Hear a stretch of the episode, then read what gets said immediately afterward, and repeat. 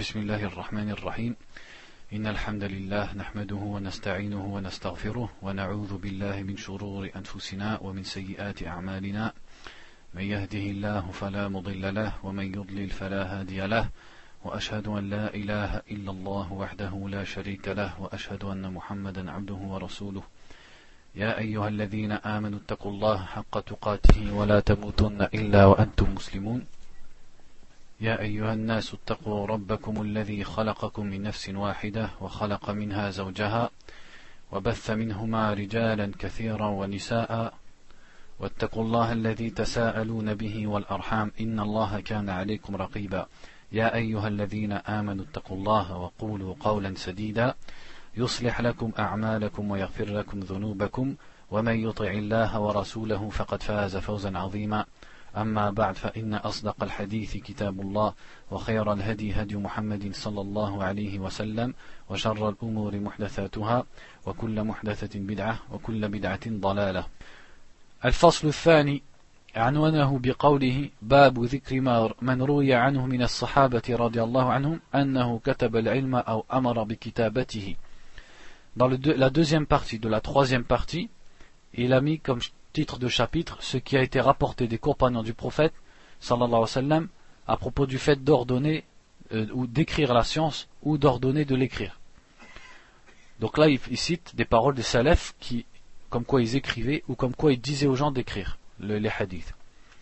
وقد أورد هذا الفصل وقد أورد في هذا الفصل روايات كثيرة عنهم وأكثرها صحيحة إذ منها ما هو في الصحاح ومنها ما هو في السنن وغيرها Il dit il a ramené beaucoup de paroles dans ce chapitre et la plupart des paroles qu'il a ramenées elles sont authentiques et elles sont pour certaines dans les sahih donc de Bukhari et de Muslim et pour certaines elles sont dans As-Sunan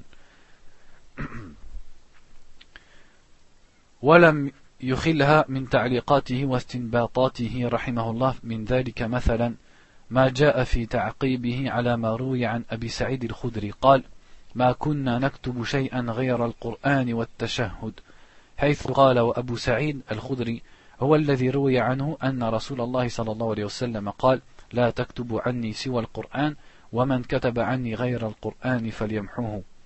ثم هو يخبر أنهم كانوا يكتبون القرآن والتشهد وفي ذلك دليل أن النهي عن كتب ما سوى القرآن إنما كان على وجه الذي بيناه من أن من أن يضاه بكتاب الله تعالى غيره وأن يشتغل عن القرآن بسواه.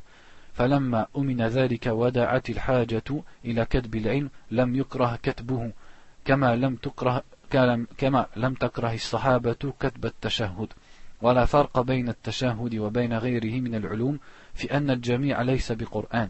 ولن يكون كتب الصحابة ما كتبوه من العلم وأمروا بكتبه إلا احتياطا كما كان كراهتهم لكتبه احتياطا. والله أعلم. Dit le shir qui a écrit le livre ici, Mohamed Matar, il dit que euh, quand il a cité toutes ces paroles, il les a aussi commentées de commentaires précieux. Il dit notamment, quand il a ramené la parole d'Abu Saïd el-Khudri, qui a dit Nous n'écrivions rien, c'est-à-dire à, l'époque du prophète, si ce n'est le Coran et le Tashahhud. Donc il a dit, Al-Khatib, en commentaire de cette parole, il a dit Et Abu Saïd el-Khudri, c'est lui qui a ramené la parole du prophète, sallallahu alayhi wa sallam, qui a dit n'écrivez rien de moi sauf le Coran. Donc lui-même qui a ramené ce hadith, il dit on écrivait le tashahhud. Il dit, et lui-même il dit, donc il, nous informe qu'ils écrivaient le Coran, mais ils écrivaient aussi le tashahhud. Il dit, et ça montre que l'interdiction d'écrire autre que le Coran était, il faut la comprendre comme on l'a déjà expliqué, c'est-à-dire, c'était par crainte que on la mette au même niveau que les livres d'Allah, ou alors qu'on s'occupe par le hadith et qu'on se détourne du livre d'Allah. Et lorsque cela a été épargné, c'est-à-dire qu'on était sûr de plus tomber dans ça, et que le besoin s'est ressenti d'écrire la science, alors la science, on a pu détester ça, c'est-à-dire le prophète ne l'a plus déconseillé, ni les sahaba. Il dit ainsi, les compagnons n'ont pas détesté, n'ont pas déconseillé d'écrire at-tashahhud. Et il n'y a pas de différence entre le tashahhud et le reste des sciences. Le tout, ce n'est pas du Coran. Et donc les sahaba, quand euh, ils ont écrit la science et ils ont ordonné de l'écrire, c'était par précaution, comme de, même que lorsqu'ils avaient interdit de l'écrire, c'était aussi par précaution. Donc en fait, qu'est-ce qu'on comprend maintenant? C'est que les hadiths ou les paroles qui parlent de l'interdiction d'écrire les hadiths, c'était dans des contextes précis. C'était par, peur que les bédouins, par exemple, ils, le mélangent avec le Coran. Ou c'était par peur que, dans un premier temps, les gens ils s'occupent pas du Coran, alors que c'est lui la base, parce qu'ils s'écrivent, ils s'occupent de l'écriture du hadith. Et quand ces peurs-là, elles ont été dissipées, alors on a conseillé l'écriture du hadith, et le prophète sallallahu alayhi wa sallam lui-même, il a conseillé ça. أما الفصل الثالث من هذا القسم فقد خصصه لذكر الروايات عن التابعين في ذلك حيث ساق بأسانيده إلى أئمة وكبار التابعين تلك الروايات عنهم في كتابتهم للحديث وإذنهم لتلاميذهم dans la troisième partie de la troisième partie, il a cité les paroles des tabi'in sur ce sujet. Et avec des chaînes de transmission, il a cité les paroles des imams et parmi les grands tabi'in sur le fait d'écrire le hadith et la permission d'écrire le hadith et le fait qu'ils encourageaient leurs élèves à écrire le hadith. أما عن سبب اتساع الناس في كتب, في كتب العلم في عصر ما بعد التابعين واتكالهم على الكتاب فيقول الخطيب Quant au fait que l'écriture elle s'est élargie après l'époque des, des tabi'in et que les gens ils se sont reposés de plus en plus sur le livre, il dit, c'est-à-dire quelles sont les raisons. En fait, maintenant on a compris que l'écriture, elle s'est trouvée et elle a existé dès le début, l'écriture du hadith. Mais en fait, après l'époque des tabi'in, c'est pas qu'elle a existé qu'après l'époque des tabi'in, c'est qu'en fait elle a été plus répandue et plus développée après l'époque des tabi'in. Pourquoi Là il va se dire pourquoi. Il dit فيقول الخطيب رحمه الله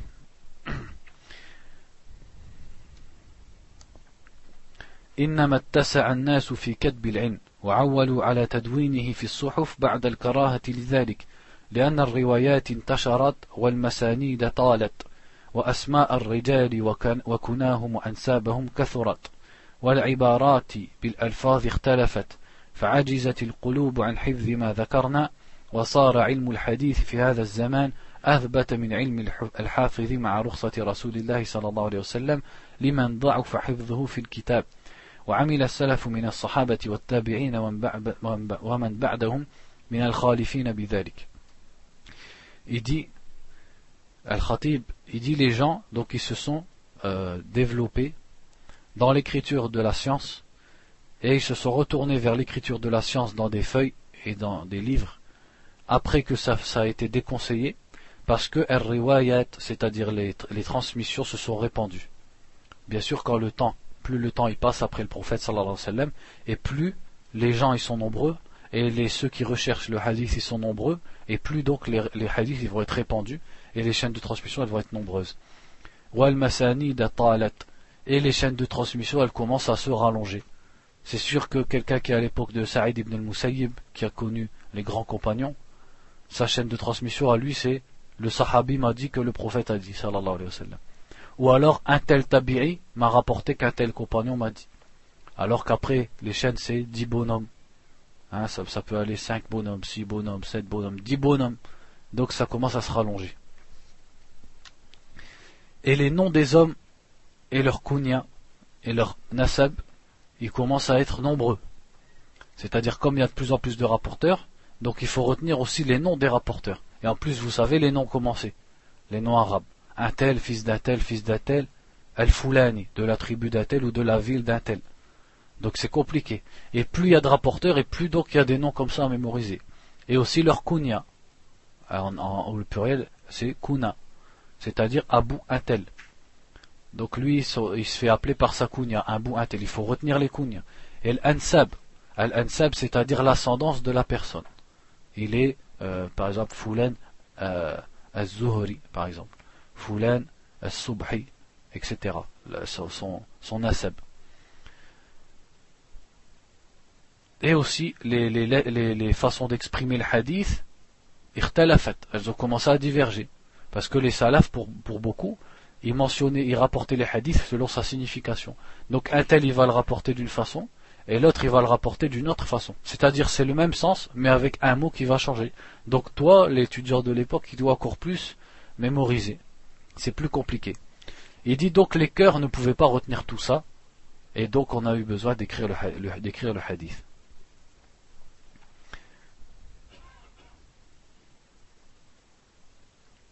Et donc celui qui écrivait le hadith, c'était mieux pour lui et plus ferme que de le mémoriser.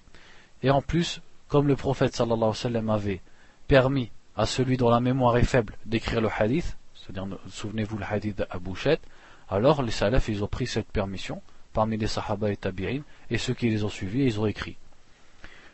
وبعد فقد فقد اكتفيت في هذه الفقرة بالاقتصار على تحليل ما ورد في الأقسام الثلاثة الأولى من كتاب تقييد العلم للحافظ أبي بكر الخطيب المتوفى سنة ثلاث وستين وأربعمائة مستفيدا مما كتبه الأستاذ يوسف العيش في تصديره للكتاب وتعليقه على حواشيه.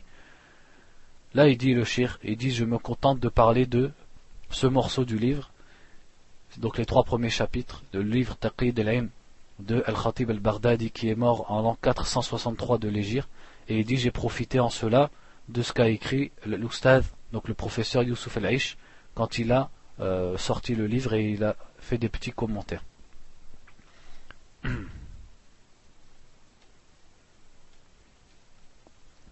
Il dit, il dit pourquoi il s'est contenté du livre de Al أن هذا الكتاب أقدم وأوسع وأشمل كتاب في هذا الباب إذ لم يسبق مؤلفه إلى جمع مثله ولم أقف على كتاب مثله لمن جاء بعده إلا أن معاصره الحافظ بن عبد البر المتوفى سنة ثلاث وستين وأربعمائة كالخطيب حاول نفس المحاولة في جامع بيان العلم لكن لم يكن بسعة كتاب الخطيب وشموله فضلا عن تفوق فضلا عن أن تفوق كتاب الخطيب كتاب الخطيب عفوا عن كتابه في جودة الترتيب وحسن التسنيق التنسيق Il dit, ce livre de Al-Khatib al-Baghdadi, c'est le plus ancien et le plus large et le plus complet parmi les livres qui concernent ce sujet. Et il personne n'a précédé le Khatib dans l'écriture d'un tel livre. Et il dit, j'ai pas trouvé un autre livre semblable à lui, même dans ce qui a été écrit par la suite. Même si son contemporain, qui est Ibn Abd al-Bar, donc Ibn Abd al-Bar, c'est, on avait dit, Al-Khatib al-Baghdadi, c'était le Hafiz de Hafiz al-Mashriq, le Hafiz, le grand savant de l'Est. Et Ibn Abd al-Bar, il vivait à la même époque, à l'Ouest, en Espagne. Et c'était un imam de Al-Sunnah wal-Jama'a, et il est mort la même année que le Khatib, en 463 il a essayé le même travail dans son livre Jami' euh, Bayan al-Ilm.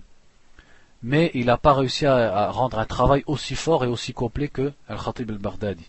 Et aussi bien, euh, bien écrit. ثانيا أن النتائج التي توصل إليها الخطيب رحمه الله من خلال جمعه ودراسته لما روي في هذا الموضوع نتائج هامة ووجدت فيها بلسما شافيا وجوابا كافيا عن تلك السؤالات حول تدوين السنة المطهرة Mata Bada'a Wakaifa Bada'a. Il dit le livre de euh, les résultats auxquels sont, arrivés, auxquels est arrivé. Al-Khatib al-Baghdadi dans son livre et dans son étude sur l'écriture de la Sunna, elles suffisent autour des questions sur quand est-ce qu'a commencé la Sunna, l'écriture du hadith et comment a commencé l'écriture du hadith.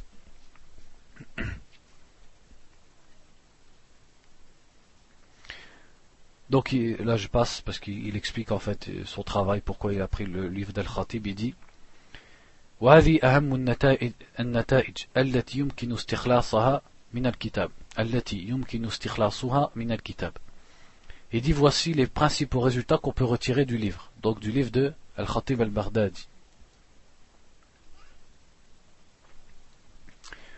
On va s'arrêter là, Inch'Allah. On fera le, c'est-à-dire on fait un, un petit, une petite pause de 10 minutes. Et après revenez, Inch'Allah,